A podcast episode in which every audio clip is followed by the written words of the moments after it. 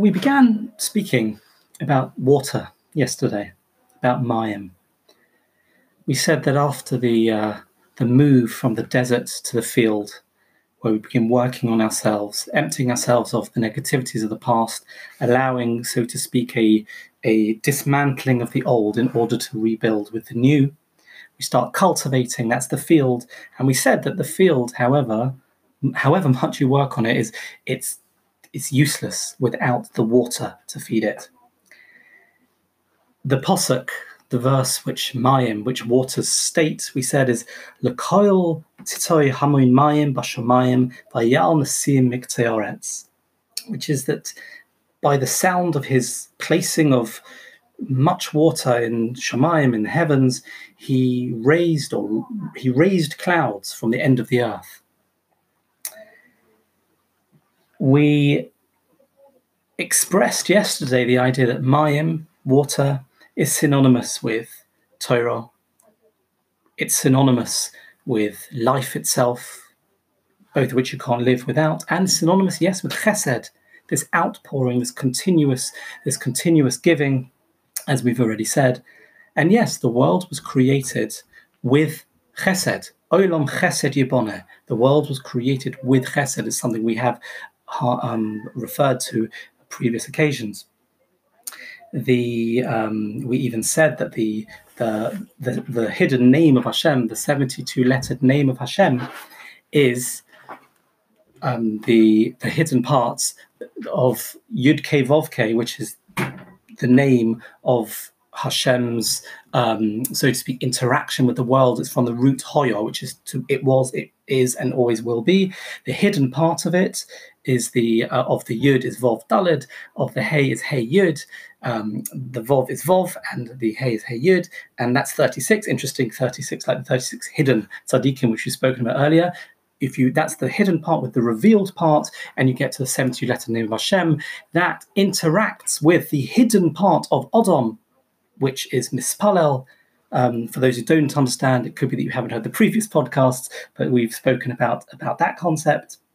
And he created the world with chesed.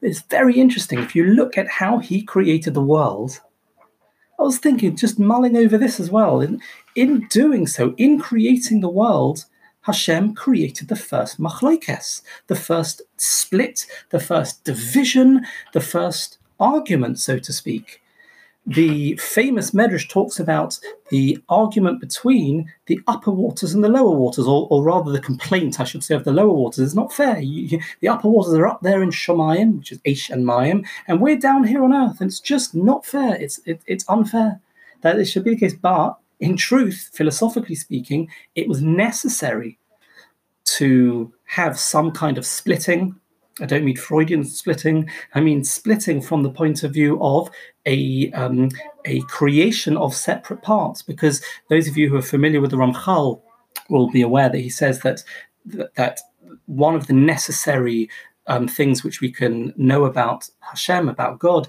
is the fact that He is, so to speak, simple. There is a unity. There is a oneness in order for there to be any kind of physical world without going too deeply into it, he somehow has to kind of withdraw. It's the idea of tzimtzum and Kabbalah, which we're not going to go into now, in order to allow a space for there to be the physical world. And the physical world, by definition, is defined, is finite, and is therefore made up of parts. And so automatically there is going to be split, there's going to be machlokes, but there is also going to be a uh, um, uh, somebody who seemingly has uh, is it's unfair, it's wrong. So we have to find out what the resolution is. Now, if you look in Pirkei it talks about what is a machlokes. What is an argument? So there's a machlokes which is Shem Shemaim for the right reasons, and a machlokes which is for the wrong reasons. One which is for the right reasons is Hillel and Shammai.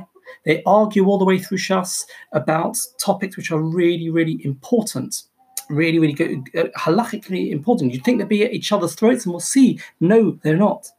That's Lashem Shemayim. What is an example of one which is not with the right intentions? Says the Mishnah, Korach va'adosai, Korach and his congregation.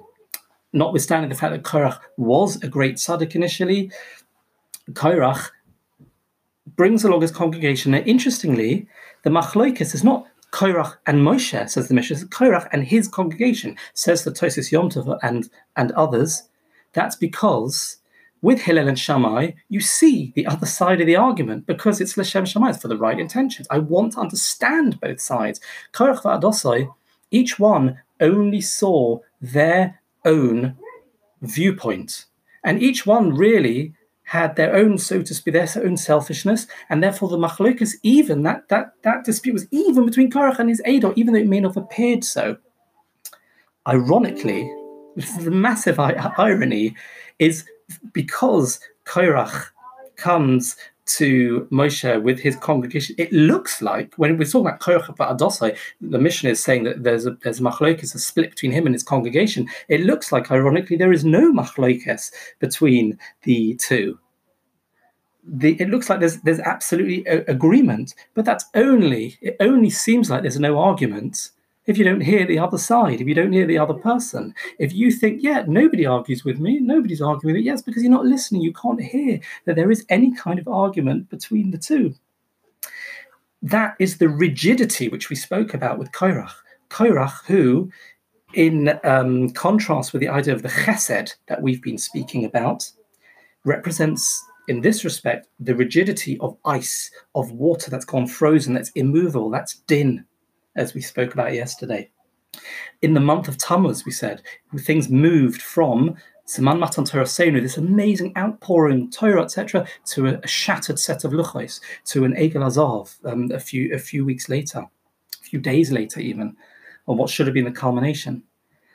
And it and it seems so strange because Korach seemingly had so many people on his side. Everybody's everybody's on my side.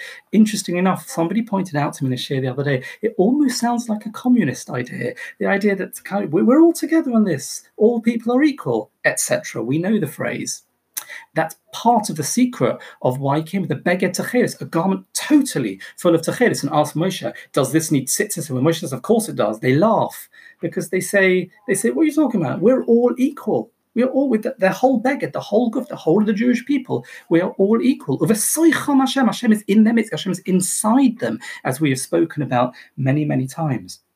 But yet, this rigidity means he couldn't see the other side of the story and the other side of the argument, which is no good in a real debate. As they say, a lawyer who acts for himself has a fool for a client. What's, so, what's the resolution? Well, you know what? Let's have a look the resolution with regards to the upper and lower waters, which is, of course, what this is about expressing the placement of, uh, or his placement of a multitude of waters in the heavens and the earth, which are which are the opposites of each other, that is given when we're talking about a bris melach. With there's a couple of references to this. Bris melach is a covenant of salt. The hinted to the, the sea salt, and the idea that will be bring be, they, they will be allowed to bring salt with the korbanos and of course water in the libations in the Beis Hamikdash. And that is getting close to God from down here. It's the human input. That is a meeting of the upper waters and the lower waters.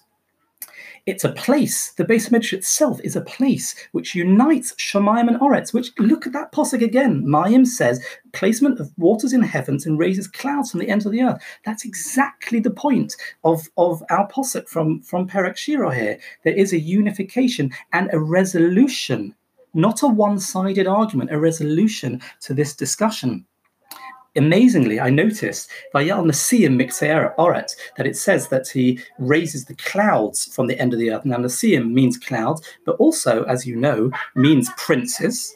And the idea of princes, we know that princes in the in the Mishkan were the ones who donated to the Mishkan. Here, in this posuk, as with the Mishkan, it's written without the first yud, as if to say there is a correlation between the two. Because when the Nasim were upset that they couldn't donate, they didn't give up. When they were given an op- another opportunity, they fulfilled their part of the bargain and they went and donated. And there was total shalom, a meeting of the of, of the upper and lower, the the heavens and the earth in the Beis Hamikdash, the neck, the of of uh, of uh, of the uh, of this world. That resolution is the concept of a mitzvah. Mitzvah from the word savar, neck, sevet, a team. That is, you're obligated by somebody with whom you're in a relationship in order to show your loyalty, your commitment, and your recognition of that relationship.